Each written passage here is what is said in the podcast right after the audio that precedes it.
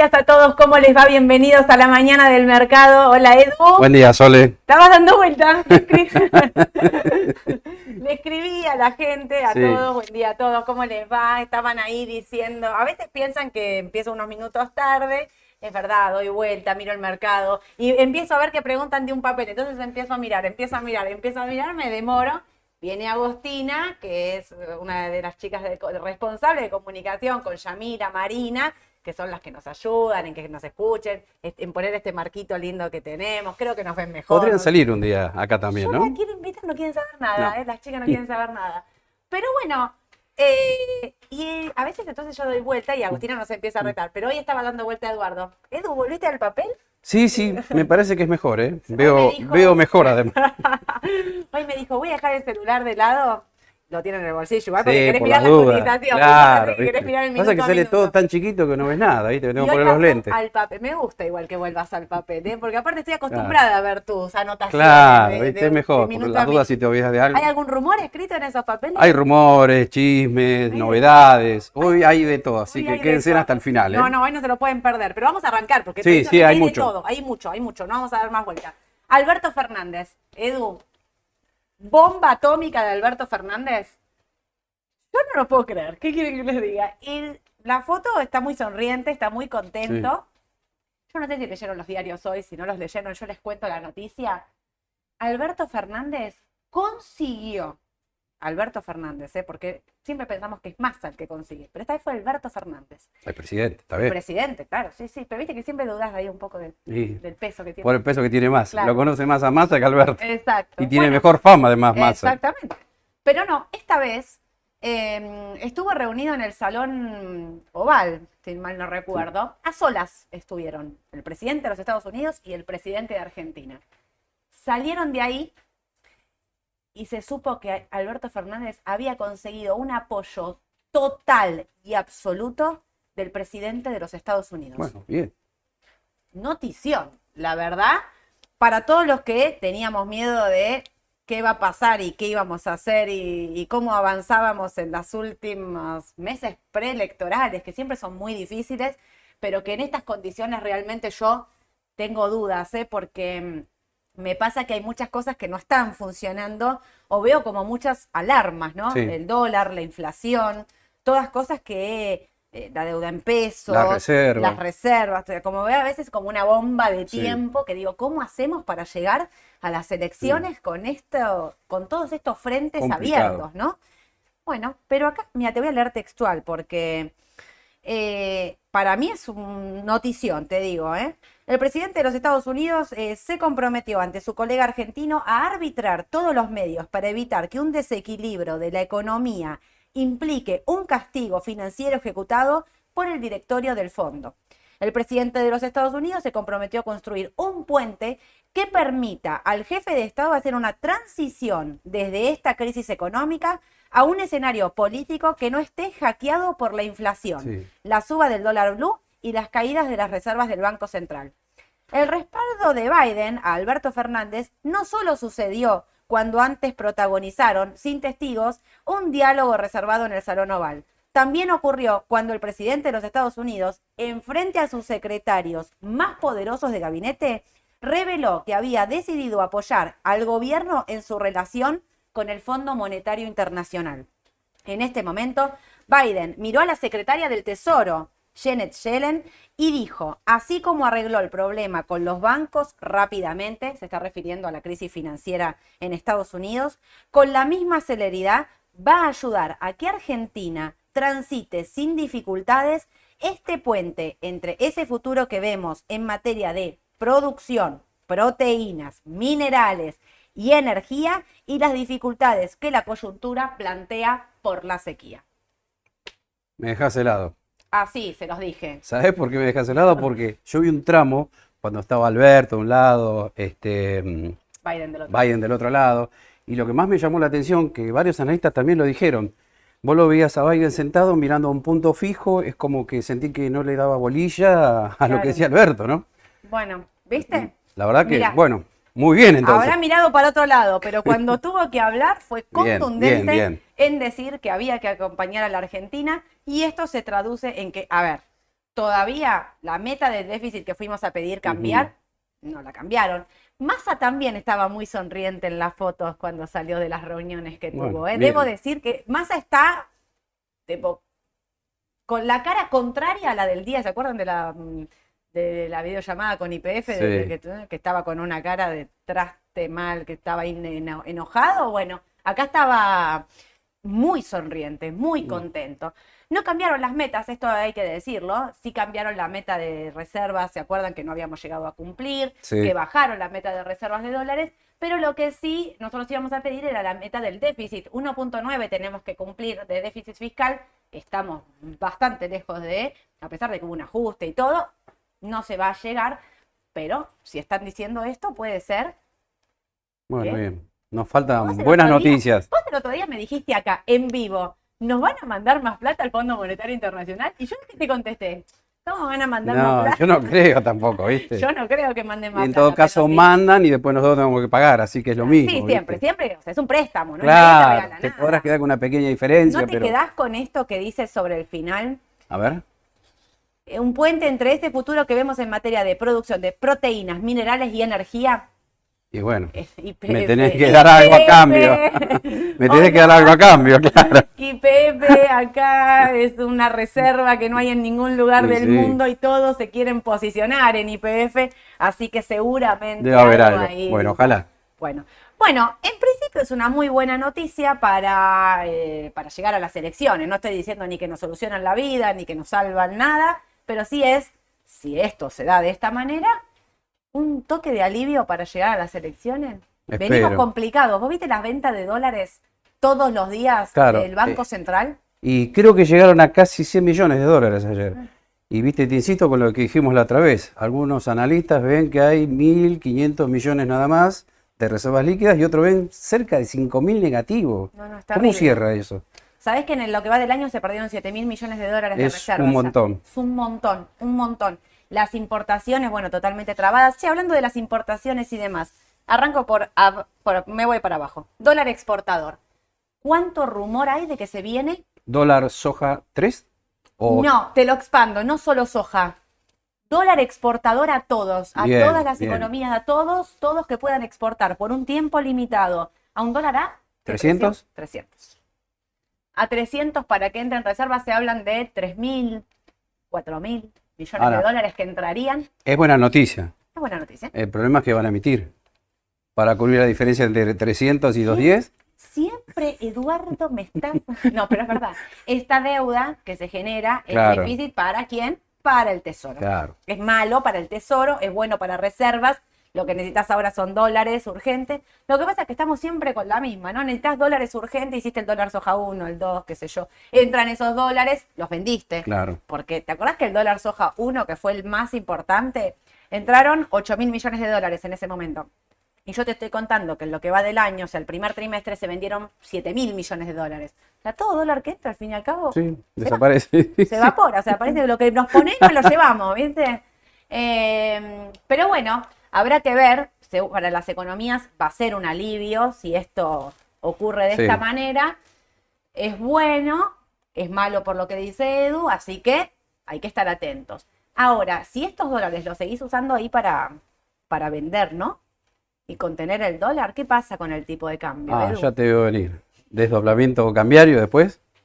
La antesala de una gran devaluación. No quiero ser malo, pero bueno, en Argentina fue así siempre. Ah, ¿eh? Massa, el rumor fuerte, lo habrás leído y lo- te lo habrán dicho, es que Massa dijo, antes de devaluar me voy.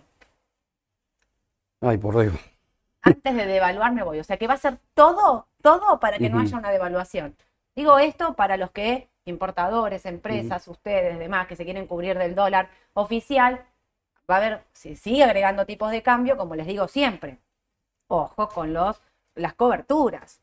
Porque el dólar linked te cubre únicamente de la devaluación del oficial. Claro.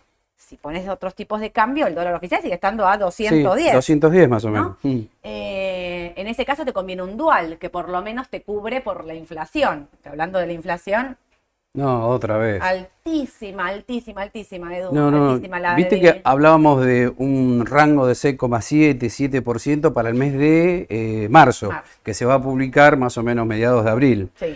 Eh, bueno, ya se está hablando que va a ser mayor esa estimación. Piso 7, entre Sí, 7 y yo- 8, dice. Yo la verdad no lo quiero decir porque, viste, no quiero generar temor, viste, que la Mm. gente se asuste, pero escuchás muy arriba de 7 y ya se espera 140% dicho por consultoras del exterior, Sí. como dólar de acá a 12 meses. Sí, O sea que 140 es una bestialidad ya, ¿eh? Imagínate cuánto viene a nivel mensual. un montón. Es mucho, es mucho. Es un montón. Esperemos que no ocurra. Veremos. Mientras tanto, eh, la licitación, ayer hubo licitación en pesos. Si bien fue en la que menos consiguió hacer un rollover, venía muy por encima del 100%, ayer consiguió el 103% hacer de rollover. Es bueno igual, Es o sea que cubrió, teniendo en cuenta que en el medio de todo este caos que había hace un par de semanas atrás, había conseguido, en el medio del canje del Estado con los bonos, qué sé yo, había conseguido un financiamiento neto Sí. impresionante. Creo que consiguió más de 200 mil millones de pesos extra para el mes de marzo, lo cual fue bueno, a pesar de que el de ayer no fue el mejor canje que de todos. Fue una licitación buena y cerraron eh, marzo de manera positiva. La mala del día la voy a decir yo, así no, así no Sí, así no me critican que doy siempre malas noticias. Así no quedás vos como un pesimista. Moody's eh, cambió la perspectiva del sistema bancario local desde estable a negativa.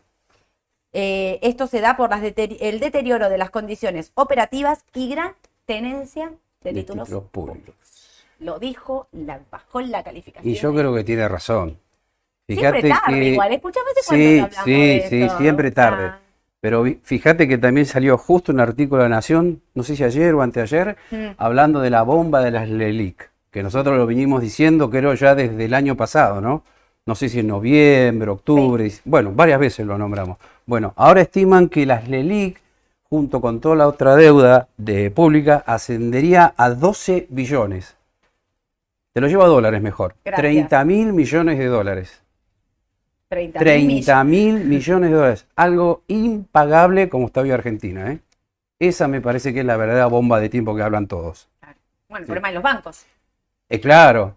Y fíjate por algo. ¿No lo tienen en precio los bancos? Me adelanto, no sé si están preguntando esto, pero quiero saber, Galicia en este precio, Banco Macro en estos Sí. precios, ¿no tienen esto un poco descontado?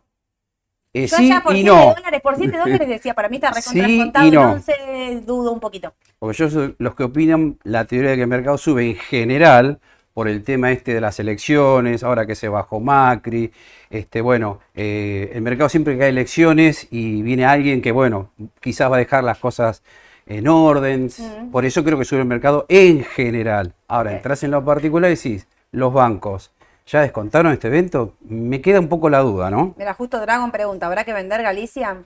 Bueno, fíjense que por algo ayer subieron otra vez fuerte las energéticas, IPF, Vista, TGN, y los bancos subieron muy poquito. Sí. Bueno, es por esto, ¿eh? Lo que está pasando con el- los bancos, Adrián dice, vivimos con el problema de balanza de pagos, siempre terminamos devaluando en forma parcial, es real eso. Em, yo, ¿sabés qué? Viste que cuando eh, Galicia, ustedes me lo, me lo escucharon, pues se los dije, se los decía acá, cuando estaba en 7 dólares Galicia, ahí decía, esto, o sea, el gran porcentaje de- del problema de los bancos está descontado en este precio. En estos precios, y ver, digamos, viendo qué me hace dudar ahora, viendo lo que Sergio Massa está haciendo con el Fondo de Garantía de Sustentabilidad, que saca un DNU e intenta meter este canje de una deuda por otra. A ver, lo dije, lo, repito, no es el canje que más me gusta. Habrá que ver a qué precio sale y demás, porque o sea, no podemos decir es beneficioso o no. A mí lo que no me gusta es el cambio de, de- de- de instrumento, un bono dolarizado soberano, soberano, por un bono dual que no es soberano, que es emitido por el. Tesoro. Entonces, su peso legal, por decirlo de una manera, totalmente distinto. sí. Es totalmente distinto. Los bonos soberanos son eh, la deuda de todo, digamos, del Estado completo, por eso tienen distintas legislaciones. Por eso hay legislación argentina, legislación Nueva York, y hay que cumplir un montón de pagos. El tema de la deuda del tesoro, el tesoro siempre tiene derecho a decir que está en emergencia y no pagar. Son malas. a mí no me gusta, pero digo, viendo eso, Sí. y quizás con los bancos en algún momento mete algo compulsivo que yo pensaba que no lo iba a hacer, que estoy, pero no sé, como que este paso que dio a mí me hizo dudar un poco. Si bien los bancos por precio me siguen gustando a largo plazo y entendiendo que tienen un plus de riesgo bastante más alto que otro montón de activos como IPF, Pampa, Central Puerto, transportadoras, eh, me genera ahí como una... Tendría un poquito. Sí, sí, sí. Tendría sí, un sí. poquito, no tendría Sí, mucha exposición. Esperemos. ¿no? Pero si tengo, porque alguien preguntaba ahí si tengo Galicia, ¿qué hago? Eh, yo no... mm, Yo quizás lo mantendría. Claro, no lo vendería. Exacto. En este precio no lo vendería. ¿Por qué? Porque por otro lado están los temas políticos. Claro. Ustedes saben que Mauricio Macri se bajó, que esto generó un rally alcista de un par de días en el mercado en acciones y bonos. ¿Por qué? Porque ordena un poquito la interna de la oposición, concentra ahí votos. Veía una encuesta, por ejemplo, Sí. salió. Vieron que las encuestas hay que tenerlas así como con Sí. pinzas. Me llamó la atención el porcentaje. Patricia Bullrich le gana por un buen porcentaje de votos en esta encuesta a Horacio Rodríguez Larreta. Sí. Le sacaba un crecimiento importante de Milei, eh, pero entre los dos, Sí, sí, sí. entre los dos, no había, no había, no había segunda vuelta. Eso en un escenario sin Cristina Fernández de Kirchner. Cuando ponías a Cristina Fernández de Kirchner, Mm, eh, estaba Patricia Bullrich con casi 21 y Cristina 20 y medio, o sea, estaban ahí como cabeza a cabeza, entre ellas dos. claro. Pero Cristina dijo que no se va a presentar. Bueno, ese sería entonces el primer rumor que tenemos. Que más que rumor, no sé si es rumor porque ya salió en algún medio, en algún portal. Bueno, primer rumor. Dicen, inclusive de filas del oficialismo, que tanto Alberto como Cristina no se presentarían. O sea, eso también, si llegara a ocurrir, no lo sé, jugaría a favor de la tendencia del mercado local también, ¿eh? Claro. Porque el mercado local, ah, lo vimos el otro día, ¿qué está apostando? O sea, hago una aclaración porque seguramente hay mucha gente nueva viéndonos. Mm. No es que nosotros con Edu queremos que este gobierno se vaya y queremos que venga otro. Estamos diciendo cuál es la tendencia del mercado. Claro. No importa lo que vota Edu, no importa lo que vota Sole, no importa lo que vota nadie de Raba. Incluso ustedes también tendrían que hacer esto, dejar por un lado lo que uno quiere que pase para pensar qué puede pasar y en caso de que gane un candidato, otro candidato u otro, ¿qué pasa con el mercado? El mercado lo que ve es que si viene un gobierno como el de Juntos por el Cambio, ¿no? Es más pro mercado. Hago un paréntesis. O sea, yo sé que muchos de ustedes seguramente me van a empezar a escribir, pero ¿cómo se fue Mauricio Macri? Se fue con un cepo, se fue no pagando, reestructurando y reperfilando un montón de letras. Bueno, sí, yo entiendo todo eso que están diciendo, pero lo vimos en el mercado. El mercado. Cuando piensa que puede haber un cambio de aire, Pero eh, un cambio total, ¿no? Político, económico, bueno, por eso la financiero. oposición que dice, vamos a hacer una economía de shock, como diciéndote, esto lo vamos a agarrar, lo vamos a tirar al tacho de basura y vamos a empezar de cero. Y entonces el mercado ve ante eso posibilidades de levantamiento de restricciones, de levantamiento Claro. de cepo, de, ve un montón de cosas que dice, che, a mí esto me puede llegar a servir. Si lo hacen o no lo hacen, no lo sabemos. Si va a servir o no va a servir, no lo sabemos. Todos sabemos cómo empezamos en el 2015-2016 y cómo terminamos en el 2019. Digo, también hay que hacer una crítica a que esa política económica que utilizaron no sirvió. Porque subimos un montón, digo, mercado de capitales, ¿eh? no, no hablo Sí. de la vida real de cada uno de nosotros. Eh, la economía, el mercado subió y terminó destruyéndose y terminamos teniendo una Sí. deuda con el Fondo Monetario Internacional que no podemos pagar. Sí. Entonces, eh, pero bueno, si el mercado vuelve a apostar por eso, y a mí me parece también que el mercado en un punto está este debate de Sergio Massa y Horacio Rodríguez Larreta son Sí. muy similares Sí. y Patricia Bullrich es otra cosa. Es más, dice que son amigos también. Sí, bueno, No sé, no dice. si son amigos, No, no, dice. tengo ni idea. Massa pero y Larreta. Sí. Sí, sí, Sí. Es lo que se dice. Habrá que ver. Bueno, te dicen que son muy similares en la forma de consensuar, de hacer, de hablar, qué sé yo. A mí me parece que Sergio Massa tiene un poquito más de mm, apoyo político Sí. de afuera, más que eh, la reta, pero la que pica ahí en punta es Patricia Bullrich. Sí. Y Milei subiendo fuerte. eh, eso Sí, eso cuenta. también. Hay que mirar las encuestas, no hay que creerles porque vieron que la pifiaron todas, pero sí hay que hacer este ejercicio, que se los digo y se los voy a repetir hasta que sean las pasos. ¿Qué pasa ante cada eh, escenario donde gana un Claro. candidato u otro candidato, ¿qué van a hacer? Que escúchenlos, porque ellos ya están hablando, Mm. ¿eh?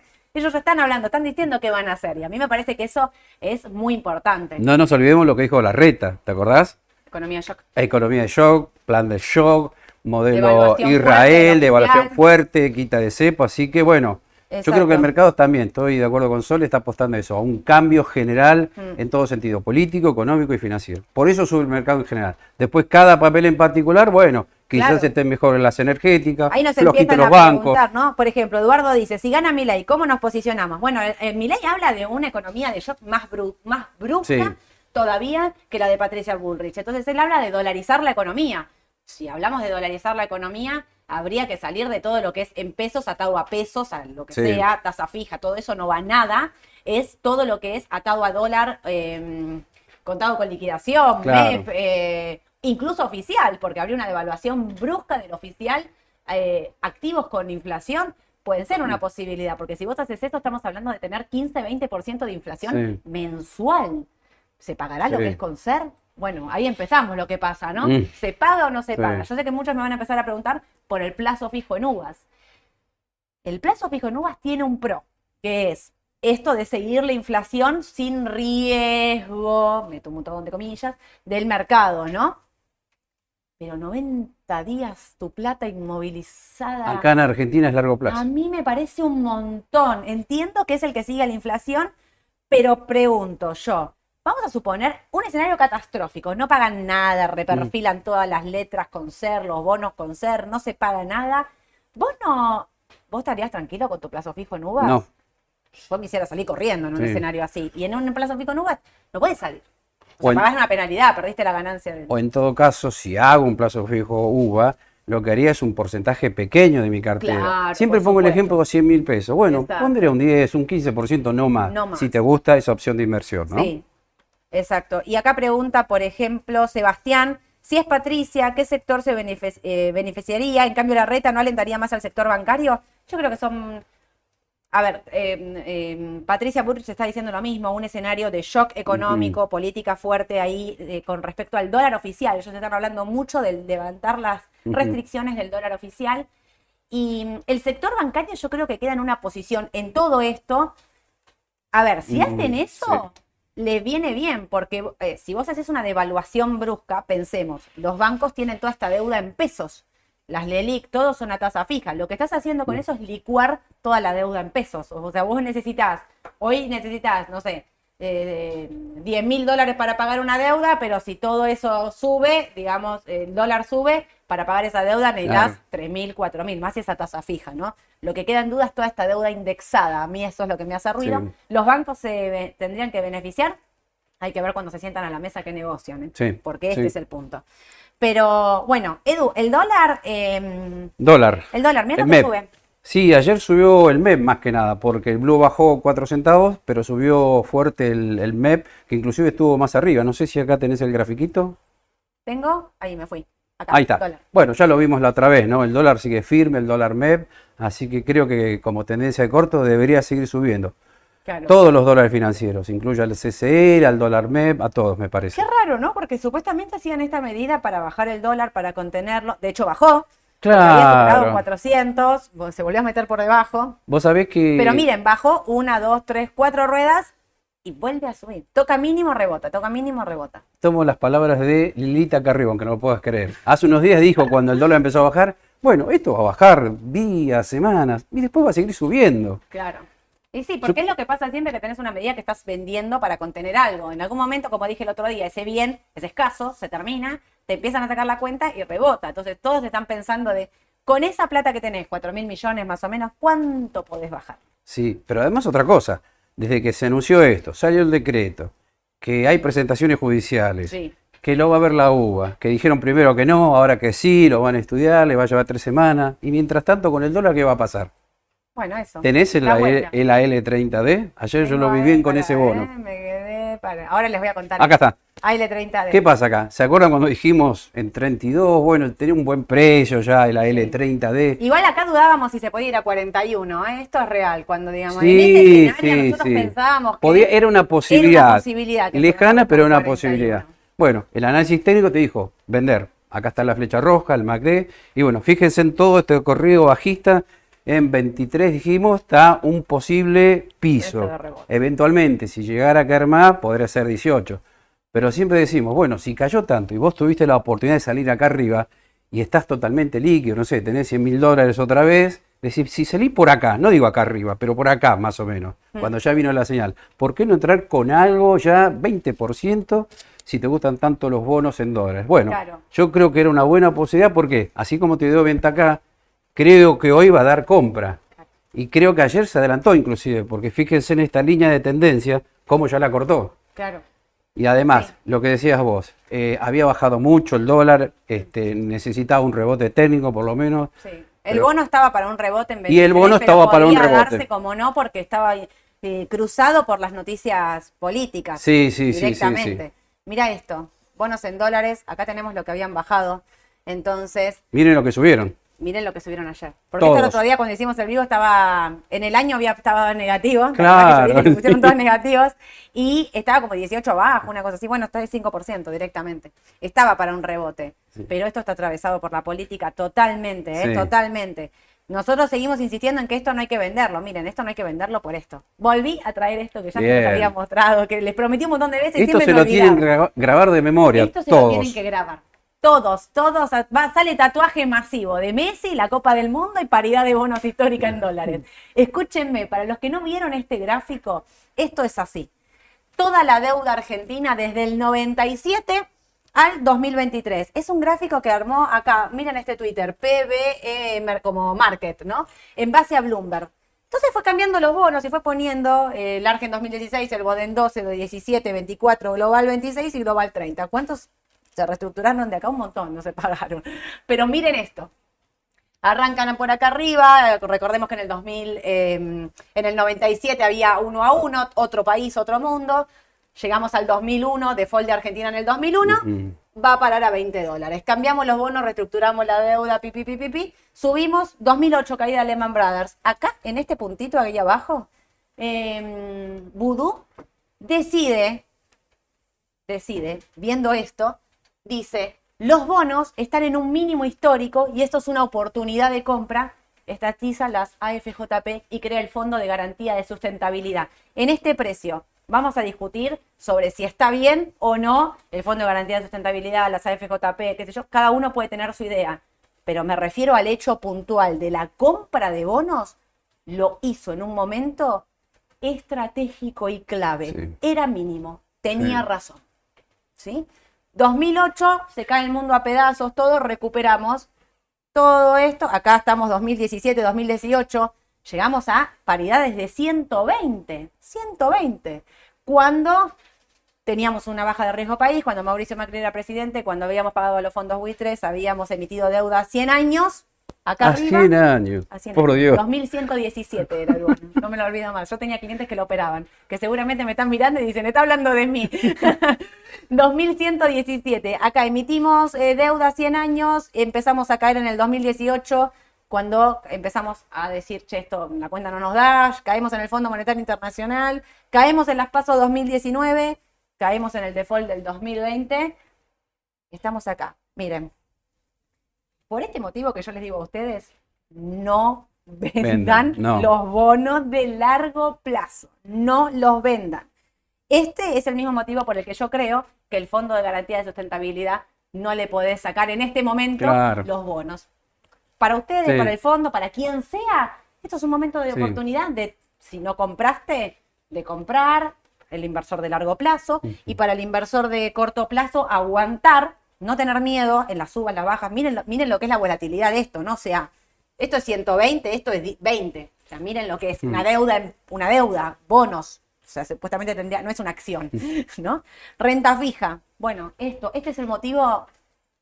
Cada vez que piensen esto, me lo saco de encima, me agotó, me cansó, mm. qué sé yo, vayan a ver este gráfico y vean que no tienen que vender en este precio. Coincido plenamente, plenamente. No hay mucha vuelta que darle a la cosa, Edu. Pero mira, traje otra cosa, porque me preguntan un montón. Acá. Con respecto al dólar, tenemos tasa en pesos y dólar, ¿no? Y entonces estamos todo el tiempo pensando, ¿qué hacemos? Em, letras, puse letras a descuento, las LEDs, eh, vos comprás a estos precios de ayer. Comprás a 94, pagas 100. ¿Cuándo? Dentro de 30 días, porque daba exacto, ¿no? Vence el 28 de abril. Dice precios de cierre de ayer, ¿sí? Al vencimiento te da un 638, anual 7762. Esto es si vos comprás la S28A3, ¿sí? ¿Qué tienen que pensar ustedes cuando compras una letra en pesos? Lo traje porque me lo preguntan siempre y me parece que siempre como que queda duda. ¿Qué cuenta tienen que hacer? Ustedes tienen que ponerse hoy en cuánto vale el dólar el día que compras. ¿Cuánto vale el dólar MEP? 386,81. Perfecto. Este porcentaje de 6,38 que yo voy a ganar, lo traslado al dólar. ¿Cuánto tendría que valer el dólar el 28 de abril para no haber perdido en dólares? Claro. ¿No? 411,49. ¿Qué quiere decir esto? Que si el dólar llegamos al 28 de abril y está 405, ustedes tuvieron un rendimiento positivo en dólares comprando la letra S28A3. Esto quiere decir que el dólar subió menos que tu inversión en pesos. Ahora, si el dólar está 430, quiere decir que vos perdiste, porque acá comprabas, ayer comprabas más dólares que el 28 de abril. Esto es el famoso Sí. carry trade, gente. Exactamente. ¿Qué hacen los fondos especulativos? Venden dólares, hacen esta cuenta y apuestan a que este día el dólar no esté más de este valor para haber tenido Mm. un rendimiento positivo en pesos. Eduardo me mira y hace cara Claro. porque no cree que este dólar No creo. vaya a estar por debajo. Bueno, a ver, pues la pongamos. Yo se los hice con todo. La S- estas Mm. placas las voy a poner para Agos y Yami me las suben directamente para que ustedes las puedan ver después. Y Eh, otra cosa ahí, ¿qué el tema de la inflación. Claro, pará. 638 es lo que te da esta letra directo, ¿no? ¿Me dijiste inflación? No quiero ser malo, pero a ver, otra vez. Pero, para, no, no es que queremos ser malos. Ustedes saben que nosotros acá lo que hacemos es decirles todo y ustedes después deciden qué hacer. Claro. ¿Qué se la quieren jugar o no? Claro, porque Para mí acá, ahí está el punto. claro, porque acá tenés que ver el componente inflacionario. Obvio. O sea, estamos hablando los próximos 30 días, o sea, 30 de abril. Bueno, ¿qué inflación voy a tener? Es difícil saberlo. Sí. Entonces, ¿yo qué haría? Para este mes ya me hablan del 6,7, el 7 como mínimo. Mm. ¿Y cuánto están pronosticando para el mes de abril? Y yo creo que un 8 como mínimo me parece, con lo cual no sé si sería también la mejor opción o un plazo fijo o una letra también, ¿no? Habría que plantearse ese escenario también. Bueno, el plazo fijo lo que te da encima de todo es que esta letra es al vencimiento. Yo hice todo pensando en que la compras y te la quedas al vencimiento. Ahora, vos ves que la semana que viene, dentro de 15 días, se viene la noche, revuelo absoluto, pim, pum, salida de ministro, vuela todo por el aire. ¿Qué haces? Vendés la letra y te pasas rápido a, a dólares. Ahí sí coincido con vos, no hago un plazo esa- fijo, claro. prefiero la letra. Porque esta letra cotiza en dólares también. O sea, es como que hasta tenés el parking Claro. ya hecho, ¿me entendés? O sea, reventás la letra en D directamente y compraste dólar MEP. Si vos tenés un plazo fijo, por 30 días Ah, la ves pasar. Esta es para el dólar, anoten, 411,49 para no perder Me lo voy a anotar, el ¿eh? 28. Bueno, vos a tomar nota y a- pongamos agenda. Y lo vemos en 30 días. Lo vemos en 30 días. Pero puse la de mayo también, ese 31Y3, 1428 en 63 días, da un rendimiento anual del 82,79 y esto da 442,06 al 31 de mayo y la cuenta que hacen para los que compran la de junio a este precio son 93 días, es un 22 casi y medio de al vencimiento. Esto da anual casi 88 tipo de cambio.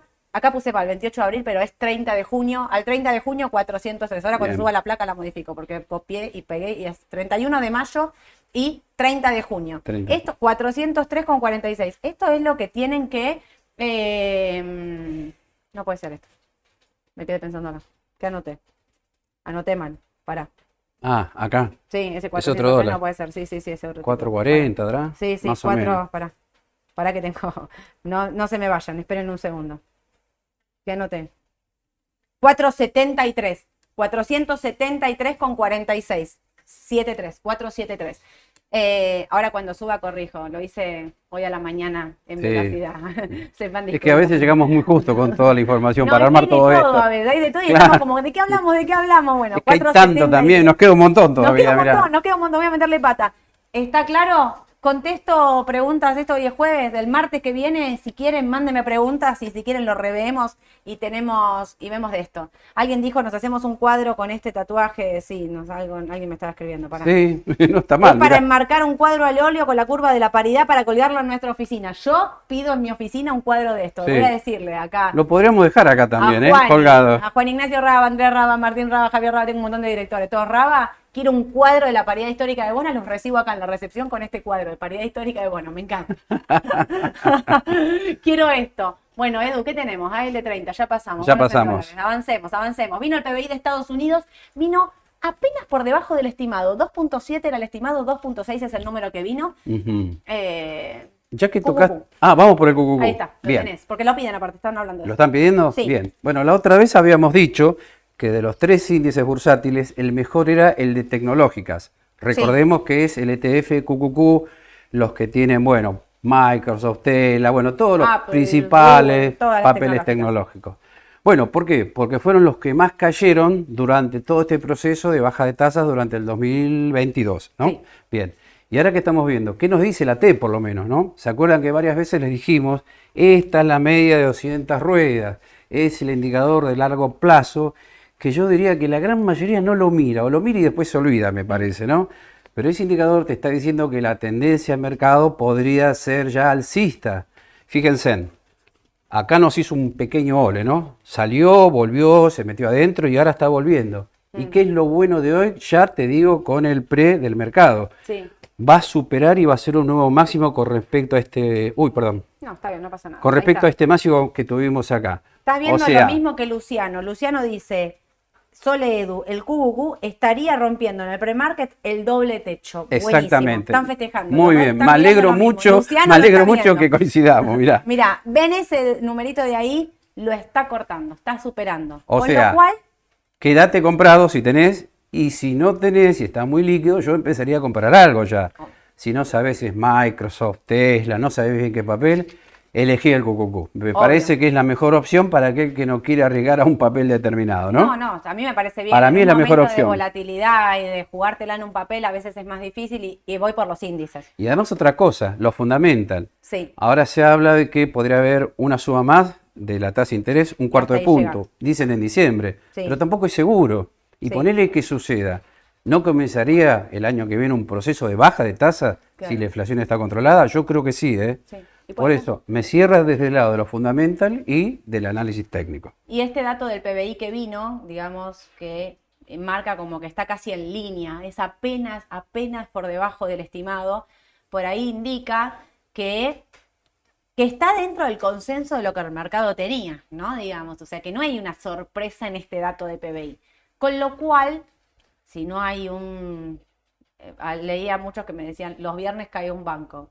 Vamos a cruzar todo Y no lo descartemos, no. bueno, pero de Pero, corto plazo te lo puedes esperar. De corto plazo sí, eso puede sí. pasar. O sea, si no cambian los- las bases de esto, los índices vuelven a meterse. Me, me siento alivio, quiero que lo sepan. Cuando empezaron a superar esta media de 200, que era lo que a mí me había generado ruido ahí, decía cautela, cautela y tranquilidad por esto, vuelven a meterse arriba, vuelven a superar este máximo anterior y a mí eso me empieza a dar tranquilidad. Por eso, Para si tenés largo. dólares afuera, es una buena opción. Sí. Para los que tienen pesos acá adentro, recordemos, CDR del QQQ también. CDR de Cucú. Claro, si estás en Es peso y no te quieres ir de afuera. CDR del QQQ. Tenés cobertura dólar, CCL, y te sube el mercado afuera, bien. Viene bien por Es todos una lados. buena opción. Próximo objetivo, ¿qué es esto? ¿335, Edu?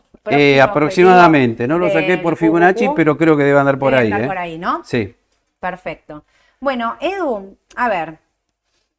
eh, tenemos de todo. Eh, aprovecho, apro- mira, mucha pregunta de bono. Aprovechando esa baja de bonos, recomiendan, eh, esa baja, ¿qué bonos recomiendan? Nos pregunta DJ Leo. Maxi pregunta, ¿qué bono de largo recomendás? Eh, hola Sole, Alejandro. Para polarizar carteras serían ONs, bonos en dólares, AL30 y CDR, estaría bien, gracias. Eso está bueno, ahí lo releo. Para los que no me escucharon, Alejandro, Para polarizar carteras, o sea, para diversificar carteras serían ONs, bonos en dólares, AL30 y CDR, ¿estaría bien? Sí. Perfecto. ¿Y algo de Argentina? Me gustó.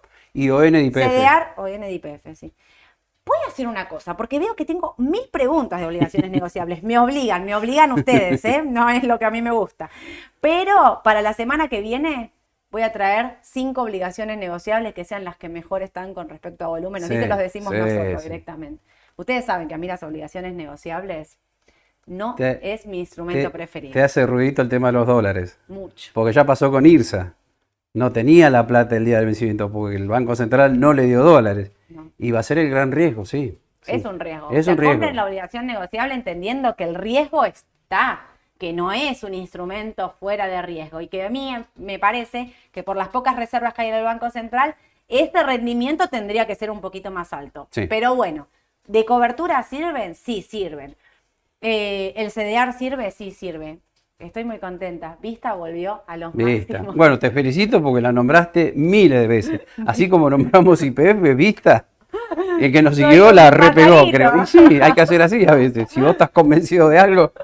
Vieron que yo decía cuando a veces bajan las bajas que tenía el mercado, decía, bueno, a veces también una oportunidad de compra en papeles que no daban entrada. Vista claramente volvió a ser una oportunidad de entrada. Está ahora cerca ahí de los máximos 20 dólares. Alguien preguntaba antes si era oportunidad de entrar en vista. De corto plazo por ahí tiene que corregir porque tiene una suba como muy vertical. Casi, casi exponencial, te diría. Ahora, superando esto al máximo anterior y habilita de nuevo un recorrido alcista, sí, Qué difícil que es entrar en estos papeles cuando no da entrada, cuando te empieza a pasar esto, vos ahora vas a ver que empieza a subir, a subir, a subir y vos te quedás afuera. Y se te escapa la tortuga, como dicen en el mercado. Esperando, tal cual. A veces digo, bueno, si vos querés para largo plazo, cerrá los ojos porque está en 20, pero tiene un precio objetivo. El otro día me dijiste. Sí, nosotros habíamos dicho hace un par de semanas largas 27, 28 dólares, pero en la última charla que tuvimos el martes dijimos, Morgan Stanley le fijó un precio objetivo de 30 dólares. Sí. Así que recorrido tiene. Bueno, justo ahí Javier pregunta, ¿todavía ven entrar en vista para antes de las pasos? Sí. Sí. Sí. Yo, no sé si para el corto, para el largo plazo sí. Para el corto plazo creo que tiene que corregir, sí, y digo, bueno, a ver, aguanto ahí a ver si baja un poquito y me da un poco mejor de entrada. Pero si no, yo vista es ese papel que compro y lo miro dentro de un año. Me preguntan otro, Tenaris. Sí, vino bien el balance, ¿te acordás que subió mucho? Sí. Es que Tenaris volvió al precio 27, 28 dólares. Y, ahí había venía llegado a 36. ¿Y qué pasó ahí? Es una oportunidad. Comprar con el rumor, vender con, la noticia. Se conoció el balance espectacular que presentó y de 33 a 27, ¿no? De 36 a 27. De 36 a 27, sí, puede ser otra oportunidad. Para mí es una oportunidad. Ternium, o sea, Tenaris me gusta para el corto por ahí. Ternium ahí está siempre en los 42 dólares. Para mí son papeles para mantener a largo plazo. Y justo alguien acá pregunta, eh, todavía, no, ¿qué recomiendan para empresas que no podemos dolarizar?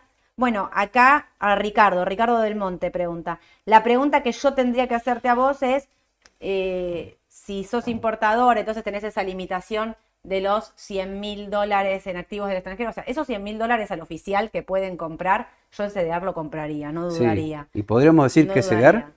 Sí, de sí. Eh, Coca-Cola, ¿por qué? Porque es la menos volátil y el CDR... Para seguir el contado con liquidaciones. Claro, y algo mejor, eh, el día, que replica las, a los papeles del Dow Jones.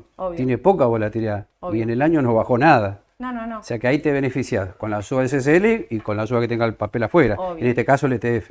Y si sos importador y de empresa y no puedes dolarizar y tenés que eh, buscar algo en dólares, bueno, la verdad no son de mi mejor eh, alternativa, pero entendiendo las limitaciones, el dual es el que, bueno, o por oficial o por inflación, por lo menos te cubrís de una u otra manera porque estás totalmente limitado eh, en lo que, mm, ¿cómo se llama esto? En los activos que podés invertir. Mil preguntas, Edu. Soy importador. Bueno, no. Entonces, si sos importador, Ricardo, podés operar únicamente esta limitación de 100 mil dólares al oficial entre todos los activos eh, sumados del exterior, entran los, eh, los CDR. Así que yo compraría CDR y utilizaría esa limitación al, tope máximo, ¿no? Digo, hace 100 mil por 210, esa cuenta la compro en activos conservadores de CDR, como dijo Edu, los índices, los índices también, Edu dijo el Dow Jones, pero bueno, Ternium, TX, eh, mm. eh, vista para el corto no, pero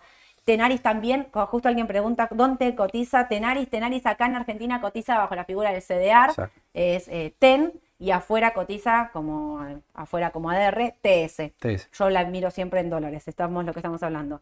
Si sos importador, entonces te repito, Ricardo, CDR en la máxima medida que en la que puedas. Y creo que estás muy atado al dólar oficial y no te queda otra que cubrirte Dual, Rofex. Sí. El que menos me, me parece que en este momento te conviene es el Linked, porque si Me lo veo te venir. doblan de todo y la inflación se te va y vos te quedaste atado con un bono que te siguió un solo índice, una sola Sí. variable, me parece que, que no es la mejor. Pero bueno, eh, nada, no sabía que podías cedear. Sí, podés. Bueno, eh, Ricardo, si no, mandanos un mensajito y hacemos y te, te orientamos en lo que al WhatsApp de Raba. Decime, soy Ricardo y yo te ayudo a- y te digo qué podés invertir y qué no. ¿sí? Eh, muy bueno el Fundamental de Alvar el martes, lo vi ayer, eso es para Ale. Bien. Punto, punto para Ale. Felicitaciones para Eh, Ale, estuvo bien ahí, bien. Estuvo buenísimo. Sí.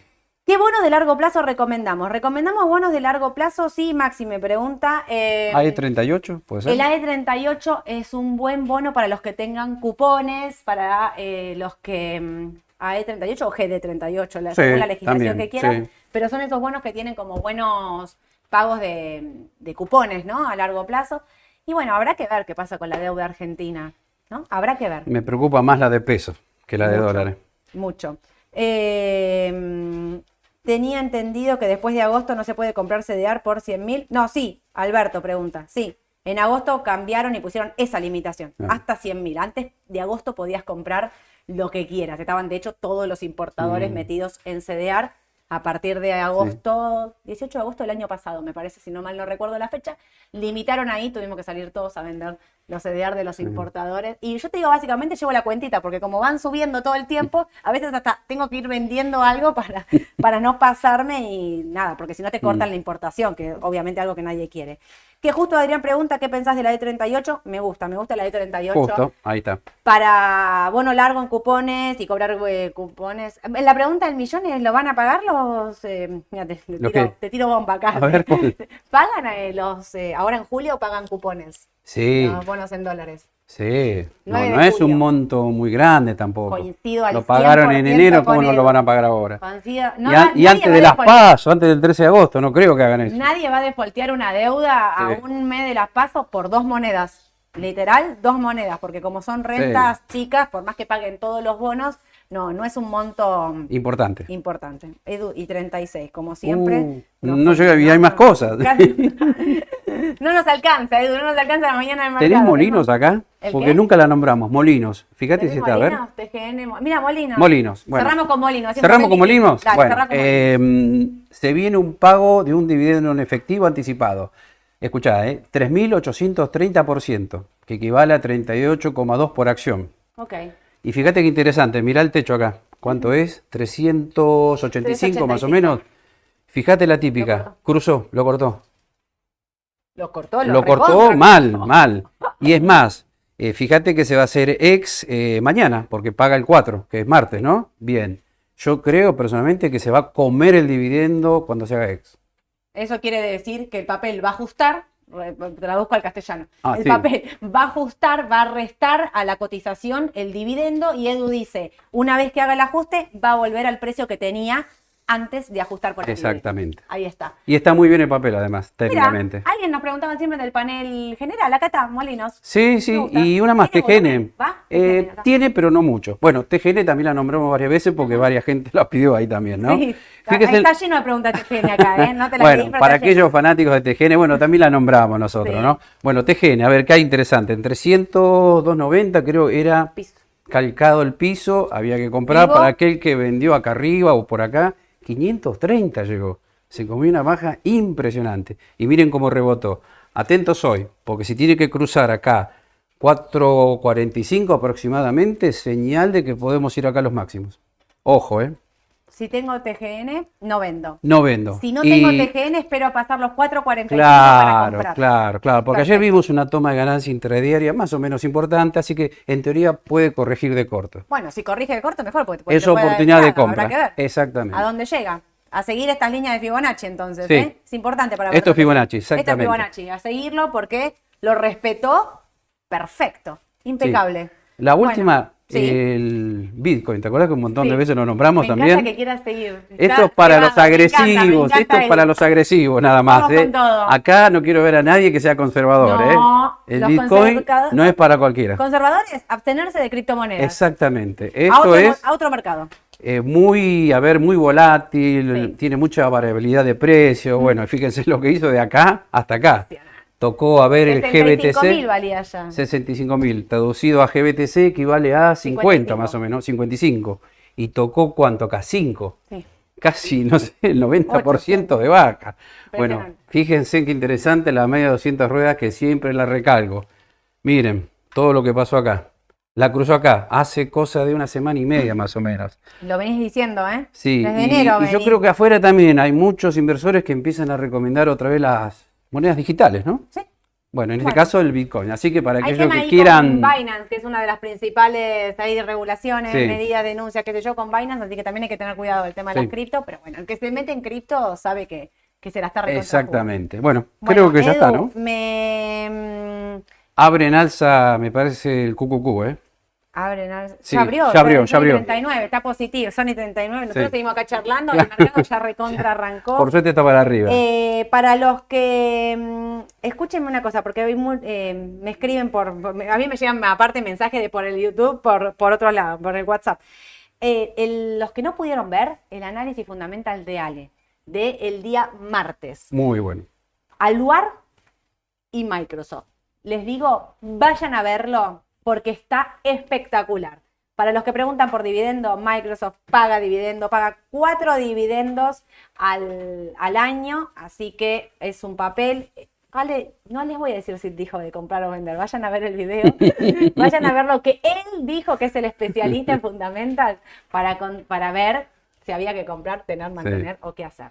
Pero bueno, tengo un montón de cosas para decirle, me empiezo a ordenar. Hoy, a las 5 de la tarde, la decisión justa va a estar a Yelén Romero. ¿Por qué? Porque vamos a hablar a en sectores.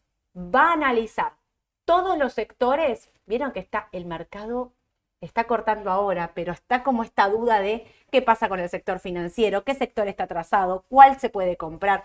Atrasados hay un montón, cuáles son los conservadores. Entonces vamos a hablar un poco de, el, en este contexto global, qué eh, sector sirve para resguardo, Bien. para jugársela, para que está retrasado, lo que sea. Todo eso hoy a las 5 de la tarde se los cuenta Aye, que obviamente hace a te cuenta, charla, todo. Después me dice que está nerviosa, no le creo. Hoy no le creo nada, que no venga ni una sola vez a decirme que está nerviosa. Eso por un lado. El sábado voy a estar en ¿Qué hacemos con los pesos? Sábado a las 10 de la noche por A24 con Mariano Tálora, así que los invito a que se sumen, a que nos vean, a que... Ahí no me pueden mandar preguntas porque no, o sea, yo no puedo mirar más la pantalla en ese momento, pero sí los invito a que se sumen al programa porque como siempre hablan de, de, de todo. Siempre hay un economista, hay distintas Es bueno, bueno. Está buenísimo. Así que Suelen hablar mucho del Bitcoin también ahí, ¿eh? Siempre hay Sí, alguien de siempre, criptomonedas. sí. Siempre hay alguien de criptomonedas. Me gusta. Aparte, si después me entero algún rumor ahí por los pasillos, después vengo acá el martes y se los cuento. Mm. ¿Qué pensás? Bien. Voy bien, con bien. vos. La próxima voy con vos. ¿Hay algo de la- comer después? Ay, sí. ¿Hay pizza, alguna picadita por lo Hay menos? sushi. También acepto. Sí, sí. Así No me compraron. decirlo, no lo conté, hay sushi siempre. Pero bueno, no, es como. Yo realmente la paso bien cuando voy a que hacemos con Bueno. los pesos. Me, me divierte, me entretengo y escucho también eh, otros- Rumores. Rumores un montón y otros comentarios. Así que el sábado a las 10 de la noche por A24 los veo. Hoy a las 5 los veo con Ash en la decisión justa. Y el martes 9.45 los espero acá con el señor Eduardo Fernández. No. No, estoy de vacaciones. Me Sí. acuerdo que en vivo que te vas de vacaciones. No, una semanita. No es mucho. El martes. Además hay dos feriados, así que hay que Mira, aprovechar. Eduardo, si hay rumores, te llamo. Haces un Bueno, vivo desde donde. no sé dónde voy a estar, por ahí no hay señal, me parece. No voy a hacer comentarios. Eh, los espero el martes. A alguien voy a decirle que venga a hacerme compañía. Escúchame, no me van a Acá hay mucha gente, sola, todo acá. bueno, Leonel, sumate, vení, Leonel, a hacer el Claro. vivo. Fernando, nadie. No. No. quieren venir a hacer el vivo, pero están todos acá sentados. Pero se hacen los vivos. Los veo hoy a la tarde y el martes 9.45 en la mañana del mercado. Que tengan un excelente día. Chao, chao.